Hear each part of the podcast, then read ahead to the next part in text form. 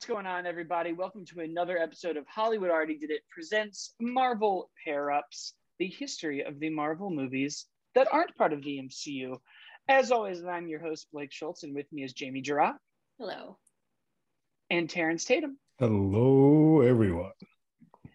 And uh, if you are new to the show, what you probably don't know is that we're going to watch every episode of What If and pair it up with a piece of Marvel's cinematic history before the MCU debuted and these other multiversal stories and how these movies came to be and what they did and what their influence was. We've already done Blade, which might be the most influential of all for the modern ones, as far back to the 1944 Captain America serial, a lot of Hulk, and we're going to do more of it today.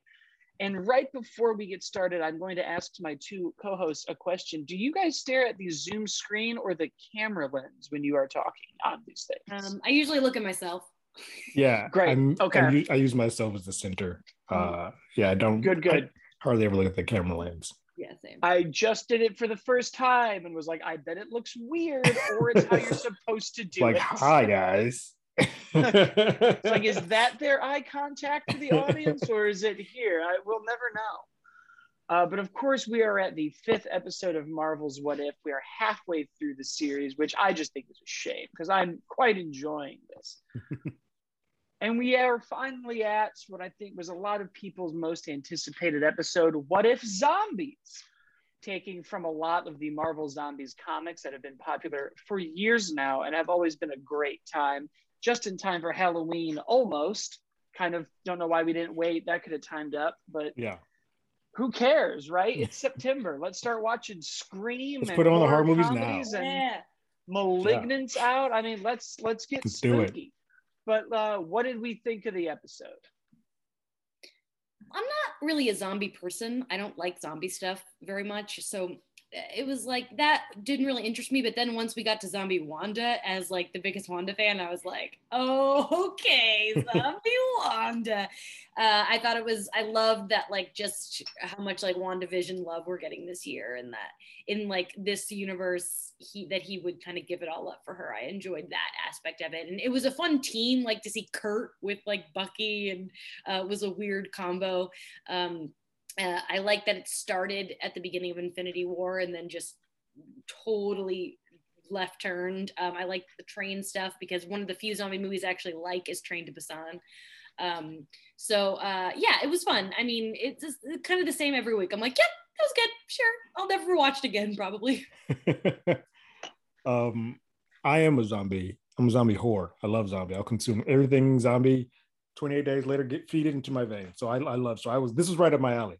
Um, and yeah, I love that it started Infinity War, and I died laughing when Ebony Maw and then just started getting just annihilated. I was like, this this took a weird, a wild turn, and I am here for it. Like that was fantastic to me, and kind of seeing it in shadows, and you're like, is this what I think this is happening? And all of a sudden, you're like, nope, these are zombies. And I love the whole sort of battle with with.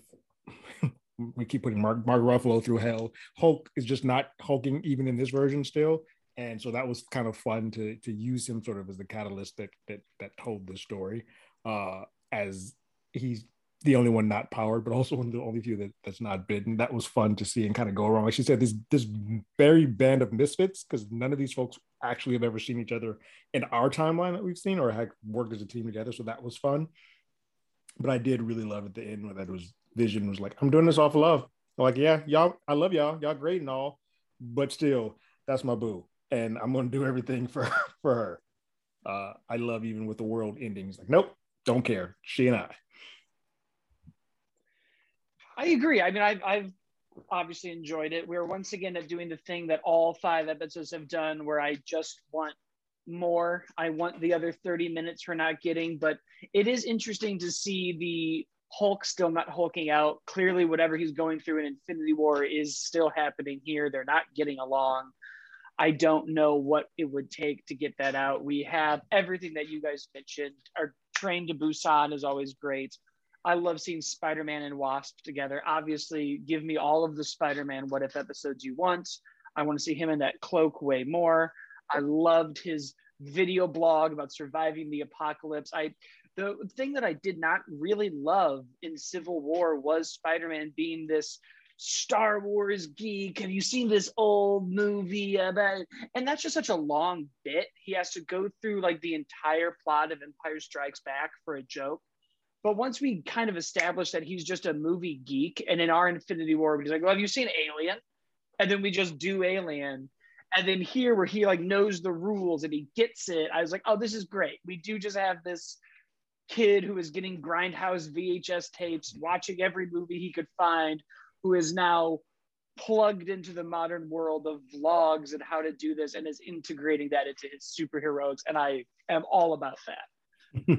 I think it's interesting that we're now doing our second episode where it's basically like, did you know that if things weren't perfect, the Pyms would destroy us? Yeah, I'm like the Pyms will go left real fast. There, but you know I, what? It did bother me. I, I was annoyed that like she that Hope got bit, but then they kept her suit on. Take her suit off because she's going to be a dangerous zombie. Because all these Avenger zombies still have their powers. Why are you just leaving her with her suit on? If you take her out of the suit, you will be fine. Yeah, I thought that was really frustrating. I, you know what, that was like the weird disconnect for me because I can't think of another zombie superhero example. And I don't know that we have one outside of these comics and outside of this episode. But there was something a little weird about like how coordinated they were doing like Doctor Strange magic and Iron Man suit stuff.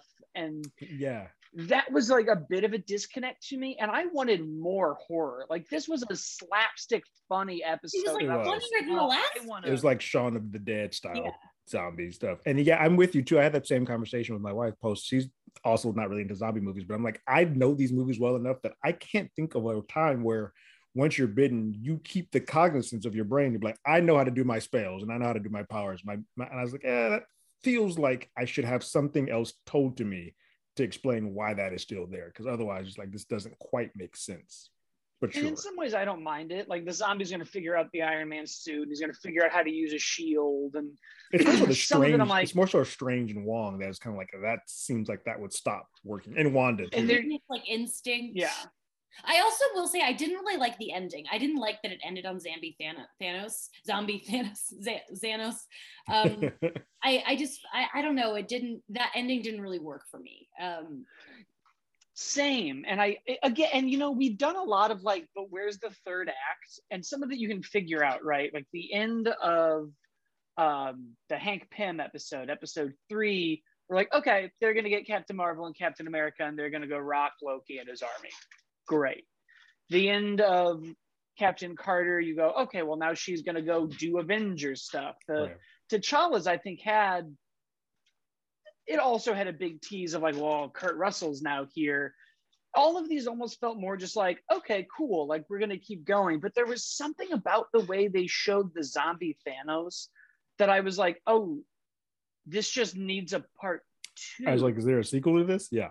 This that that because and the way he like frames it up and everything there was just something about how it was shot that i more than any other episode needed the resolution. And i think part of that is also it's a weird disconnect of like i was thinking about it during the episode of where is thanos? Well he's going to go to nowhere with the guardians and get the reality stone.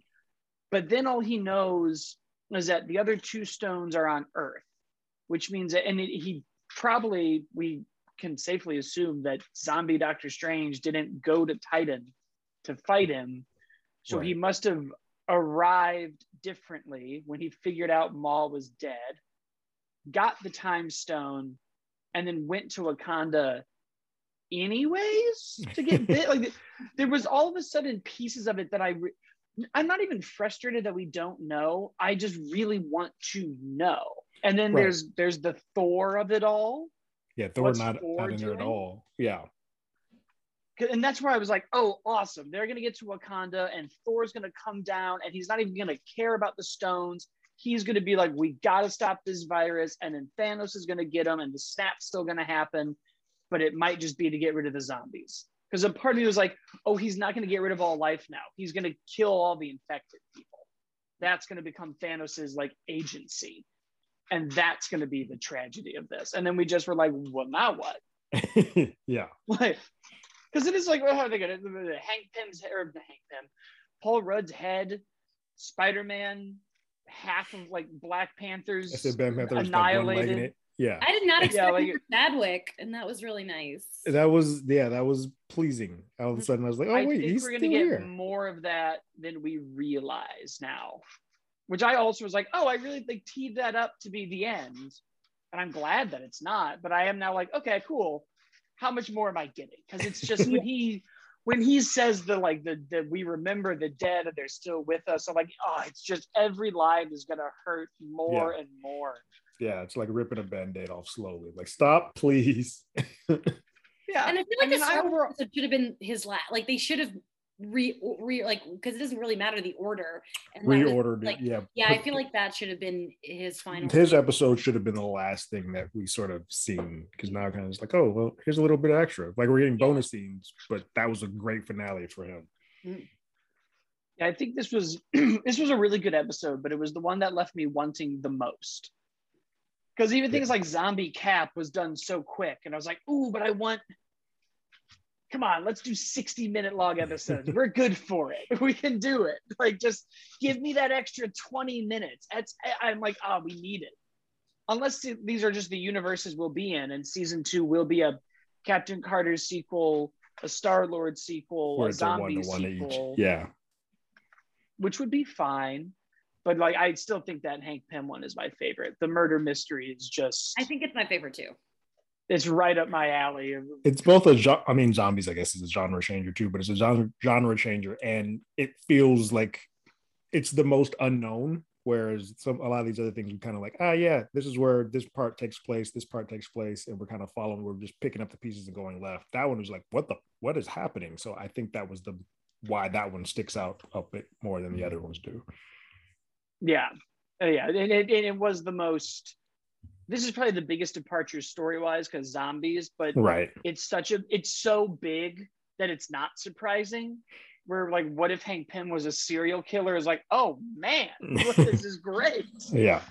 that's, that's such a shift to everything without being just like vampires are here now Yeah. that it, it feels a little more grounded in a way uh, but enough about that episode let's get into some marvel history this week we are doing a property that i really like and a movie that i, think is fine we're going to be talking about the japanese spider-man television show uh, just really called Spider-Man here, I believe. And that's influenced as well as 2003 Ang Lee's Hulk. And if you've been following our show, we're jumping a little past the Spider-Man movies and the X-Men movies, but we'll get there probably next week because that's going to obviously be huge. It's uh, X-Men and Spider-Man. But Yeah. before we can talk about the Spider-Man movies, we do need to talk about this Spider-Man show and its it, giant influence on both Japanese television and American television, and really both cultures in such a giant way that it's almost astounding that this happy little accident has really gotten us where we are now. So, produced by the Toei Company, T O E I, in May 1978, running only 41 episodes until March of 1979, they developed a Spider Man television show off of a very weird contract where Marvel and Toei could basically take any property of either's that they wanted and do whatever they wanted. I've at it. And if that sounds weird to you, it is really because at the time, everybody's belief was our brands don't really matter. American audiences will never see Japanese Spider Man. How would that even be possible? We don't have DVDs, the internet, streaming, the ability to broadcast this. Go wild. Yeah. Spider-Man re- or Spider-Man Marvel really only used it to bring over a few robots into some of their comic adaptations. And the Toei company made a Spider-Man television show that has one of the most comic book accurate suits and nothing else that's And- accurate about it. Ooh, it's weird. I Yeah. love this show. Uh, I, I wish that it's all the episodes were available because I would watch every single second of it. It's so crazy. Yeah. They used to be available on Marvel's website and have since been taken down and are now very, very hard to find. Have you guys watched this before, or is this your first hodgepodge of YouTube clips? this is my first uh, the, hodgepodge of YouTube clips, and it was got. Uh, first of all, it was like shocking how similar to Power Rangers was, and it makes sense because that's like Japan. Uh, uh, and it, like I totally see how this influenced Spider or Power Rangers. Um, the weirdest moment though, like when the uh, knowing that like he came from like Planet Spider, and that's how, and and then he bit him or just gave him the powers was so bizarre. But then like he became Jesus, the the spider, the spider space spider guy who gave him his powers, like was also Jesus, and I got really. That's where I was like, what is happening? I I need to see this in order and not just in clips. but and I love that that lady villain, very Rita Repulsa, very like she was like a sexy villain. I want more. I just give me the DVD set, please. Yeah, I, I love these these shows because it's very much Power Rangers, Ultraman, the live action Turtles. Like they're all this is this is the grandfather to, to those, and it's interesting because they shoot all of these in one year, and then it's like well, or we'll air them whenever the hell we want to, like out of well, order this one has a funny piece of its production in that the uh, robot they were using, Leopardon, got stolen halfway through production, which is why they just reuse footage. they didn't make another robot, they didn't find it, they just used what they had. But it's Did amazing how many. Stole it? it no. Wow. Of course not. But it's always amazing with those because those shows always do that type of shortcut stuff. Like something like that happens, or they're like, mm, we don't have the budget. Let's repurpose this scene 14 times in the rest of these episodes. Like no one will notice. Guys, we notice. I mean, the Dragon Zord destroys the same bay every every week. every week. That man rebuilds his entire life. He is a determined man. Just to hear that flute come on. like that's probably uh, my but, jam.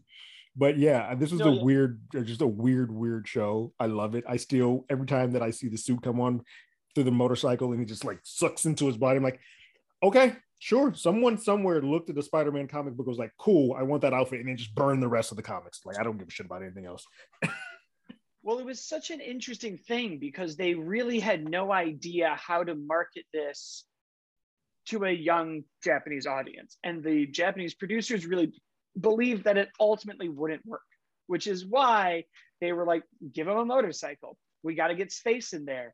The giant robot will work they just started repurposing all of this with zero awareness of who this character even was. They just did it. But but you're right. They a UFO crash lands on Earth, and a motorcyclist follows his dad in and talks to Garia, who's the last patron of the planet Spider, and then gives him his blood, allowing him to get spider powers and a bracelet that creates his suit his web slingers, and of course summons Leopardon, the giant Spider-Man robot, which will be in Spider-Verse 2, apparently. So Ooh. get ready. That's exciting. Uh, yes. Very, very excited for that. And naturally, this was one of the first times we had seen a giant robot like this that fought a monster. The monster got bigger. They summoned the robot. And if that sounds familiar to you, it is because it is just simply the template for the Mighty Morphin Power Rangers. This got adapted into Super Sentai, which is the literal blueprint for Power Rangers until we took that to the States and made what it is today. Again, repurposing footage from even Super Sentai for our own purposes. they shot all of that at a in a park in Burbank and then just copy and pasted some other stuff. And it worked. I think anybody who knows the 90s, anybody who grew up at that time, knows that, of course, Power Rangers was a phenomenon that is on my desk to this day with tiny little toys. And that influenced Terrence is right. We had the Power Rangers, the Turtles had come out, and everything started to kind of influence each other for kids and for adults. And some of the action and sparring and the way they move is kind of what ended up getting molded into the Spider-Man movies that we had from Sam Raimi. In a very strange way, we sent Spider-Man overseas, and then when he came back, we went, "We're going to take some of this, and we're going to throw it into this movie, and it's going to be awesome." the show, of course, spawned one feature film for themselves overseas, and nothing much here except for a giant, giant television show that changed toys, comics, cartoons. When you really sit down and think about like the influence of Power Rangers in general, even in the toys, this was some of the first kind of toyetic things that had the articulation they did that would then directly influence the Spider-Man Classics toy line, which they would need to get the movie moving. So even the weird kind of brand awareness at how to get kids came from this entity. And I think it's great. I really am hoping it finds its way on Disney Plus. I feel like it'll show up somewhere if we really are getting him in Spider-Verse 2. Uh, obviously, this is the character we need in Spider Man No Way Home, way more than Tobey or Andrew. If the third act of this movie had a giant robot show up, I'm sold. It would be the best Marvel movie ever made. Ever. Really? Ever. I mean, like, this is uh, all I want now. I just want to see that Doc Ock tentacle, that pumpkin ball roll, and then I want Leopardon to come in overseas. I don't know why that's complicated or hard to do, Marvel. You've done so many other things but yeah. the one thing you haven't been able to do is make a solo Hulk film since The Incredible Hulk, which is my transition into nice. the history of the Hulk movie. Yeah, I like it. Before well done. Before we do that, how do you guys feel about Ang Lee's Hulk? Um, Jamie, I'll let you start because I, I feel like you're going to be more positive than either of us. So I watched it this week for the first time since theater. So the last time I watched this movie, I was 13, and I remembered hating it. I thought it was terrible when I was 13. So I and, and even like the 2008 Hulk, I'm kind of lukewarm on whatever. So I I rewatched it, and it, honestly, it was better than I remembered. And I think it's because it's aged into like kind of a fun campiness. Some of it reminded me of the of the first Raimi Spider-Man um, and I really love how it's all edited into the comic book panels. I think that's fun. Um, my biggest problem with it, honestly, is like it's just not it's just not a fun movie all, overall. It's kind of it's boring. Um, I, I used to love Eric Bana. Oh, he had that run of Troy and Munich when I was like 13, 14, and I was like so into him and and he's just like he's so low energy and like dull as Hulk uh, as Bruce. Um, Jennifer Connelly's good. I feel like Jennifer Connelly to Liv Tyler is a very lateral move, just like Sam Elliott to William Hurt's a very lateral move. The best upgrade is Josh Lucas to Adrian Pasdar as as General Ta- Talbot. But of course, I'm going to bring up Agents of Shield. Um, but ultimately, um, I, I didn't dislike it as much as I thought I would, and I rewatched the 2008 Hulk right after just for comparison. And in the end, I gave them both a three. I don't think the 2003 is much worse than the 2008. It's it's like it's not one I'm going to watch again for another 10, 15 years. But uh, but it's not the 50th as, year. yeah, it's not as bad as I remembered. Um. so that 2000 i remember this because i was working in a movie theater and like this was a huge thing because x-men we'll talk about it later but x-men 2 was the same year um and so there's like oh man we got two marvel films coming out at the same time and x-men 1 it was the bee's knees everybody loved it people were really what excited. a simple time where we were like wow two marvel movies in a in the summer. same year it's just unorthodox. like that would never happen. But yeah, and no, no, uh, we would never get four TV shows, four movies, and yeah. Um, and I remember like loving X Men too, and I was like, okay, Hulk's next, and I had a love. I love the old TV series at the time. Now rewatching it, I can see that there were some issues, and I don't know I loved it as much as I did. But Hulk was a character. Like, all right, cool. Go ahead and watch this in. My issue, and I dug a good deal of this film but my big issue with because I think what he was trying to do was be like a Greek a Greek tragedy, uh, like a father son type of thing, and I think that works. This movie was released in the summer on, on in June, and the, for the first forty minutes of the film, we don't see Hulk. So there's a there's a bit of a problem um, when you're trying to release do a summer action vehicle, and the main character that's on every poster looking like a pretty weird Shrek version because he's a, I don't like the design of this Hulk at all. But you you and you don't see him for 40 minutes in. And then the first time that you see him again after that, he's fighting dogs. He shreds those dogs. He does. Uh, and it's just like, I don't know who, what this film, it gets the beats of who Banner is and like the psychosis of him going in like the trap door. Like I love that. I also I dig the the the, the wipes and the comic panels. I was like, oh, Ang Lee went for something stylish, and I kind of I kind of dig that. it's just really, really one note and kind of monotone and boring for a great deal of this film. And until that last act sequence where he's running through the desert and just getting larger and larger, I kind of just like I have checked out of this movie a long time ago. Um, and I I I enjoy the 08 Hulk a little bit more, maybe because just because there is, it still does feel like the old Hulk show where it's kind of slow paced, but there is actual action beats in there. This doesn't really have it for me, so it's a it's a mixed bag. I like Sam Elliott a lot. Like Sam Elliott can do no wrong for me, so he's yeah. great in this. But you're right, Jennifer Connelly, who actually is typically a better actress than this, is playing it very low note. And I don't know if it's because Eric was playing it down there. He's like, well, I got to match the energy he's giving me. So You're we're both so to be just really tame. down like this. Yeah. and I was like, I, I didn't, this is why I never watched this film again. Um, I think the direction is there. Danny Elfman's score is actually really solid in this movie. I just don't know why this, why, if this was a movie, I always say this, this, if this movie was released in November or December, I think it might have gotten a slightly different um, hmm. reaction to audiences because you're like, oh, I can take this as being like an, an Oscar or an art film but when you release this in the heart of the summer, they, people burn this to the ground, and I and I and I get it. I think that's a good observation. That's really interesting. I, I don't think we were ready for a slow, melodramatic Oscar attempt experimental superhero movie in 2003. 2003 was a very interesting year because it was this movie X2 and I believe Daredevil was right around. I think corner. that's in the oh, same yeah. same year. Yeah.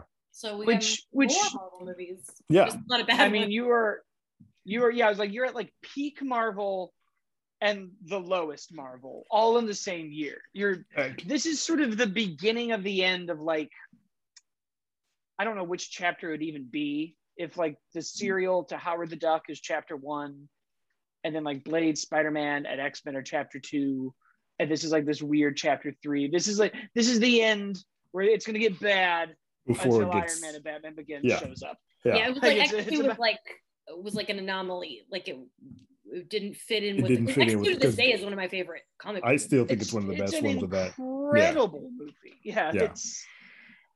Uh, I just watched Firestarter for the first time, and if you haven't seen that, it, it just that is X two. It's a fascinating thing to discover when you're like, oh, somebody watched Firestarter, and it was like, well, we should steal this house scene where they come outside with cops, and we'll just have Pyro do it instead. Instead, yeah. It is it is almost a one to one, but that is not what we're here to discuss. so it's when you look at it that way, it is very odd, and I still am very like kind of whatever about this movie. It it starts in the most like 2000s credits that for some reason X-Men, Spider-Man, and this movie did where it was like close-up Dreamcast graphics of genetics, splicing jellyfish and I and starfish. And I hate that. And I, and I watched this, I was like, who because you're right, X-Men does the exact same thing. Who thought this was a good idea to open a film with? And then like, let me put scientific terminology here and zoom in on this word. Like, I don't give a shit. you know, yeah, they, they, is kind of similar in its it own. Yeah. But at least 08 Hulk was like, all right, we're going to skip the whole. Thank God. Yeah. we did not need to watch it all happen again. Yeah. That was what that was yeah. the best thing the 08 did. Right. Yeah. It's very, it's very odd because even that 08 Hulk, I'm like, it's fine. It got us going. It's fine. it would be so much better if it was Ruffalo, just because then it would feel in sync with the rest of the MCU and it'd be more place. fun to watch. Yeah. Just, well, just... it would also be a different script because Ed Norton wouldn't have rewritten it. Who knows what that movie could have been? Yeah. But yeah, I just kind of echoing everything you guys have already said. There's a lot that I now respect about this movie. I'm not crazy about the wipes, especially the pregnancy circle crying one. That is no? just only in George Lucas's wildest dreams could we do a wipe like that. Because if there's one yeah. thing nobody really ever talks about about Star Wars, it is an overuse of wipes in the edits. and this movie saw that it was like worked once. I don't know. This is definitely one of uh, those uh, movies yeah. where you could tell that the studio was like, "Hey, he did Crouching Tiger. Give him, let him do whatever he wants." Mm-hmm. Well, you know, Terrence, speaking of letting them do whatever they want, the history of this movie is not terribly interesting because, similar to other, like, we're now we're now in a weird place where a lot of just like the history of the movies is like sometimes it takes a long time to do. But production of this movie started in 1990, right after the death of the Incredible Hulk Lou Ferrigno TV movie, which was meant to be followed by a like smart Hulk Lou Ferrigno movie that they did not make because of Bill Bixby passing away, which you talked about last week or the week before. So naturally, everybody got together to figure this out. They kept the rights at Universal because they've been holding on to those rights. And we're going to talk a little bit about that. For longer than I've been alive, Universal's been clinging to those. So, of course, in 1990, they write a script that originally was just going to be like, he's going to fight terrorists. And everyone at Marvel was like, we're not doing that. This no. was right around the time we talked about where Marvel was like, we gotta, guys, like, get back to the comics. We're not doing this. So, after a decade of scripts wherein he was going to fight terrorists, the abomination, the leader. For a while, it was just three other scientists who were in the comics who were going to become giant insects. They finally were like, okay, summer of 1999, we'll compete against the Matrix. Why not? What could go wrong? Cameras start rolling, and the movie falls apart. They bring in J.J. Abrams, Scott Alexander, and Larry Karaszewski to do rewrites of the script, trying to punch it up, add some levity and comedy. There are quotes. Yes, by now, yeah, cameras are rolling, Bana's there. They just don't have Ang Lee or the writers. but everything else is still, the cast is there. They're ready to go. And there are now quotes from all these writers being like, yeah, they didn't know what they wanted. They couldn't decide if this was a sci fi movie, a comedy movie. There were rumors that there were talks right before cameras rolling of changing it entirely and getting either Adam Sandler or Jim Carrey to come in and just make a comedy. Let's do the mask again. I mean, it worked once. So finally, in like 1998, a year before the movie's gonna be released. They go, we can't do it. This budget has reached a hundred million dollars, which I don't have the budget of what it ended up being in front of me, but that really means that Universal just took a bath. They had already spent 20 million of it on script development over the last 10 years on all these different writers. That's when pretty much everyone walked away. In 2001, Ang Lee showed up, repitched the movie that we have today, the Shakespearean tragedy, Father Son. We're going to do it. And we just talked about our feelings about it, which are fine. And then four years later is when they went, let's get that sequel made. And Ang Lee said, sure, but I want to go do Brokeback Mountain instead. And there was a contract that they had to get those cameras rolling, so that got scrapped. Thank God we got Brokeback Mountain instead. Uh, honestly, I mean, what a what a better choice. It's a much better use of his his, his abilities. Yes, yeah, I would say so.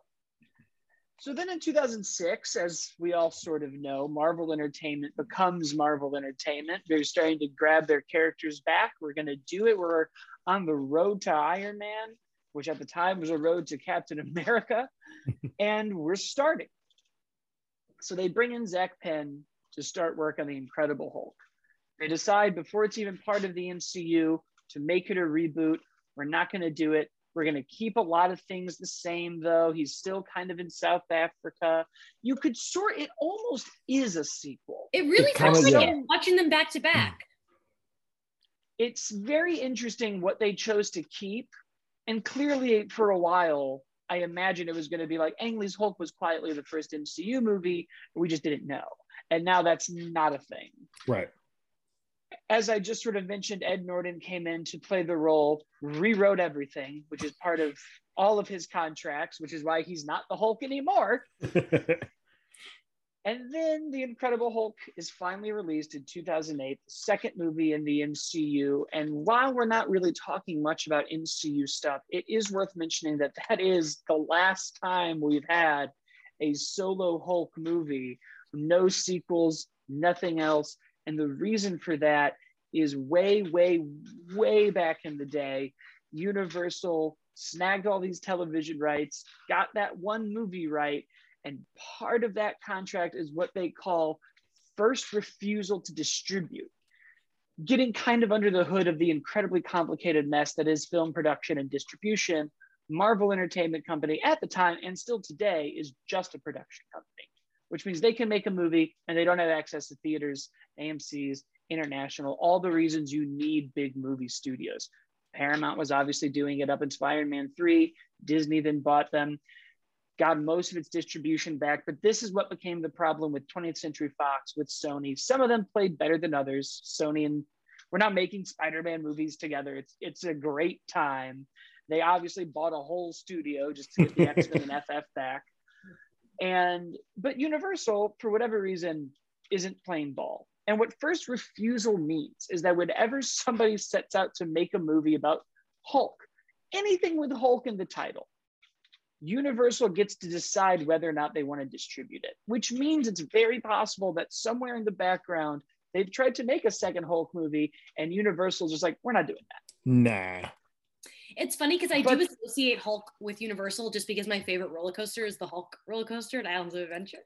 Uh, and so I always like make that connection. I mean, it was like that was going to be their franchise, and it was their television franchise for 30 years almost. It, it's why would you give that up? But you know, they're now kind of, but I don't want to say butting heads because I just think they've given up. But the only way Disney can distribute a movie is if Universal passes. Obviously, they're not going to pass because then they don't make any money. And obviously, Disney is not going to buy another studio, nor I don't think they could legally. I also think of all the other studios you probably couldn't afford Universal. Uh, but so here we are. I also we're think gonna get him in Ragnarok and Avengers. Yeah, we'll just shoehorn him here and. I feel like here. we're gonna get a lot of him in She-Hulk, and like that's the workaround. Is, yeah. Is just call it She-Hulk, uh, and we're. I think we're. I mean, we have to find now that we've seen Shang Chi. Um, why is Bruce? in normal Bruce. Why isn't yeah. he Professor Hulk? So like I yeah. feel like there's got to be a lot happening in She-Hulk about Bruce. It's it's interesting too. I feel like Disney picks its picks and chooses its battles. Like they've tried like they've seen the, the returns on Hulk a few times and like look this yeah we know this is a name but this doesn't really bring in money like Spider-Man. Spider-Man we can we can fine we'll go to the table with Sony because we know this this is like the Batman to the DC. This is our biggest our biggest guy. So if they make a movie and they get all the money, we at least know that on the toy side of it and marketing side of it, we're going to get all this back and Spider-Man's going to sell.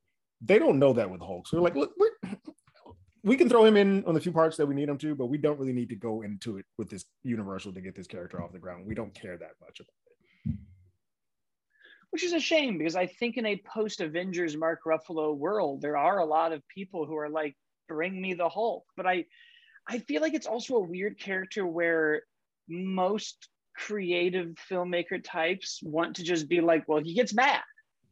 So we got to do something with that. And I'm like, we need a we need a really creative person to get in there and do something really interesting and still have it. What I'm amazed by is that they just haven't we figured like there's gonna be some weird legal thing where they're like, just call it banner. and then it's fine. Yeah uh, I'm amazed that we haven't, they just haven't figured out a workaround. But Terrence is right. The box office returns on the Hulk are generally lower than other characters. It just might not be a battle worth doing. But, you know, the return on the Hulk being low for Disney is the return on the Hulk being high for Universal, uh, which is, you know, numbers are weird. so I could see why they're like, no, no, no, we want that money and we want to keep our roller coaster rights. right. Who wants to update rides? Uh, so it's a shame because I feel like, you know, we're mostly talking about the influence of shows and movies and TV, but this is one of the first examples that we're probably about to get way more into of the example of uh, the history of Marvel's movies being directly affected by a time when they just devied up the cars to studios and some people are just like, no, we're good here. We're going to keep it. Yeah. So nah, but you know that was the loophole. The Daredevil was make a Netflix show, and then buy 20th Century Fox, and, and then buy them. Uh, but it's pretty crazy because these are the first two characters I feel like that, even when they weren't done accurately, our Incredible Hulk TV show here and the Japanese Spider-Man, they still worked. Like there's just always something universal about who they are at their core and like the coolness of their characters. Like there's just always going to be something about oh fighting the monster within and he he has to have control that you know is relatable because we all go to nine to five jobs and like well, i can't hulk out here. Am i right? Even Yeah. though it's obviously not the same and spider-man's just a coming of age story that everyone connects to and has that big theme that spider-verse is leaning into of anybody can be behind the mask which is great and I just think it's Spider-Man and the Hulk. One of them's a big green monster, and the other one's Spider-Man. And They're it's- cool and they're recognizable characters. Like you know, when you see the Hulk, you know what that is, and you know what you're getting with that. It- it's it's weird because it's considered a flop just because people don't look on it well. But that movie opened at 62, 62 million, which was very high at that point in time, and it was still Oh, like yeah. two hundred and some odd million dollars. So it just had a huge drop the second week as word of mouth got out. But people were clamoring to go to it, especially after X Men Two came out, and they're like, "Yes, another one." but it just didn't meet the expectations and that's why we look at it kind of as as a failure but the box office wasn't that terrible for it it just should have been higher because i think it's like 135 million to make which is well, a, you know, you lot at spend that a point decade Yeah. spending a lot of money. Yeah, and then you know that's not even. They spent like two million dollars on just a Super Bowl spot to Yeah. to Oh. start the marketing campaign. correct Wow. Yeah. like that it's the return on that first hulk movie is it's it's like what batman versus superman is now where Mhm. the amount of money it needed to make to be successful was insurmountable Yeah. and it just really is like just make your movie for a little bit less i don't know it's fine yeah. Yeah if you, if my you shave my like blumhouse horror 10 million dollars yeah if you shave 45 to 50 million dollars off of that this thing is a, is a winner. You're like all right cool we, we, we're good. But when you get that high and then you you put p and e on top of that you're like well jesus this is a failure.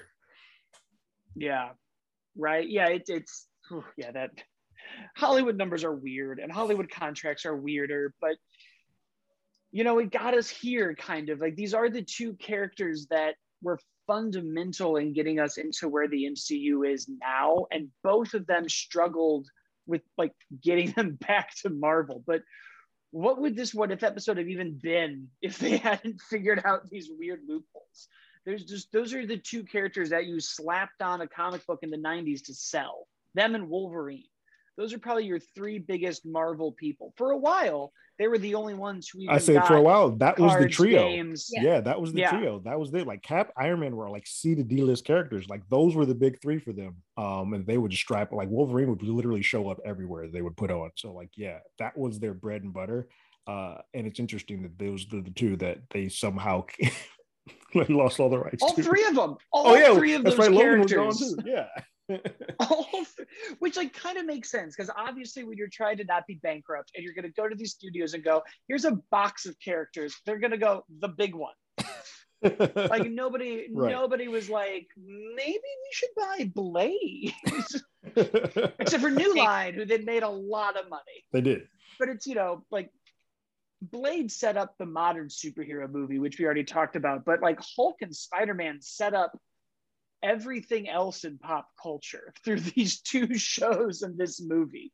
It's when you like think about the 90s and almost every television show we had they either accidentally connected back to this spider-man show or just very very openly were like it's lou ferrigno's hulk Yeah. and it brought audiences together in a weird way. Like my my parents and my dad likes comic books. My mom was excited for hulk she doesn't care about half of these No. characters Well, but like that that was the show they watched Correct. I will say for the longest time, those two Spider-Man and Hulk were the two, the longest two running that people just knew throughout decades for whatever reason, whether it be the show, whether it be the cartoon, like something attracted them to those characters, and they were always sort of the zeitgeist of Marvel. Wolverine came a little later because the X-Men cartoon got big and then he sort of exploded, but those were the big two for the longest.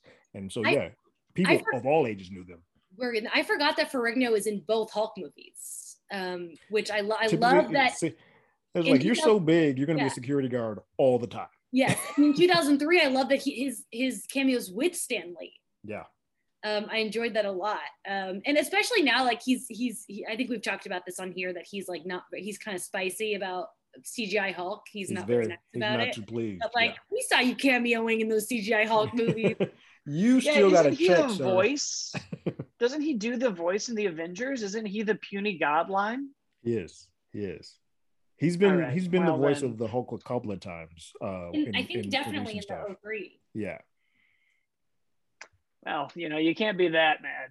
It's also like, you know, the days of just having the, we don't have a Lou Ferrigno or an Arnold Schwarzenegger. I guess we have The Rock and John Yeah. Cena. Never mind. We definitely have the people who could do it. who could Uh, physically do that? Yeah, At first, I was like, well, there's just nobody who could do it. And I was like, oh, no, there's people who could do it. It would be weird. yeah, But because now, like, like Chris Evans is the side, like he looks hulkish to a Right. normal person. So you can't just like if The Rock walked up next to him and was like, "I'm the Hulk, Steve," you'd be like, "He's not the Hulk. that's not He's the just a little bit bigger than Steve." Yeah, no, it's true. Like Dave Bautista is our Drax now, so you're Yeah, like, he's well, the yeah, he's the best, bulkiest the MCU Right. has. And yeah. And even he's like, I'm done. I want to put on Yeah, a shirt. I'm he's tired of o- oh, working oh, he's so over it. out. Ooh, that man is wants nothing to do with this shit anymore. Oh yeah. I mean, I get it. If I if I was him, I would also be tired. Yeah, Yeah. he's in his fifties. I think he's like, I'm in my And 50s. I'm done. Like I did went through wrestling and I had to work out every day of my life for for decades. If I don't have to do this, I'm putting on a shirt and never getting in the gym again. I understand that. And that's why they use CGI characters for these for these Mhm. these characters because they're like, we want to use you for more than one or two films, but you're gonna get tired of this real fast. Well, guys, I think that's our episode. Unless anybody has more they want to say on the Hulk and Spider-Man and zombies, uh, which I don't. But I do want more zombies, though. I mean, and obviously, zombies and vampires are coming. We're getting Blade back. I think it's time. Like the one thing that Marvel hasn't really embraced is its like horror roots that The it does have stuff. Yeah.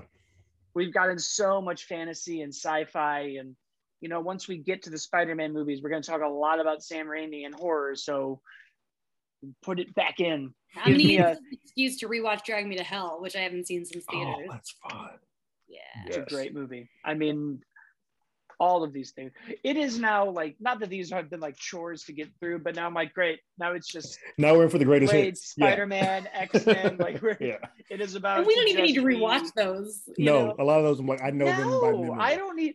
I don't ever need to watch Spider-Man Two again, but I probably will. Oh, I'm gonna watch X two. Just X-Men Just- 2, I can I can recite verbatim. And I'm like, I'm Same. still watching this. 100%. And then I'll probably watch it again when No Way Home comes out. I didn't buy that 4K three pack to just have it look nice. Uh, all right, guys. Well, we will see you next week. Obviously, subscribe to the YouTube channel. You can see all of our other stuff there. Terrence's reviews and reaction videos for trailers. Jamie is at uh, podcast zero at comicbook.com, where you can also read her work. I do another podcast called How Do You Figure About Toys? And if you want an even deeper dive into Power Rangers influence, there's a lovely episode there that I probably should have re-listened to for this one just to research, but I hate my voice. So you go forth and do it, dear listener. I'm at as always Blake. Terrence is at Terrence Tatum. Jamie is at Jamie Cinematics, and the show is at Hollywood ADI. And we will see you next week for.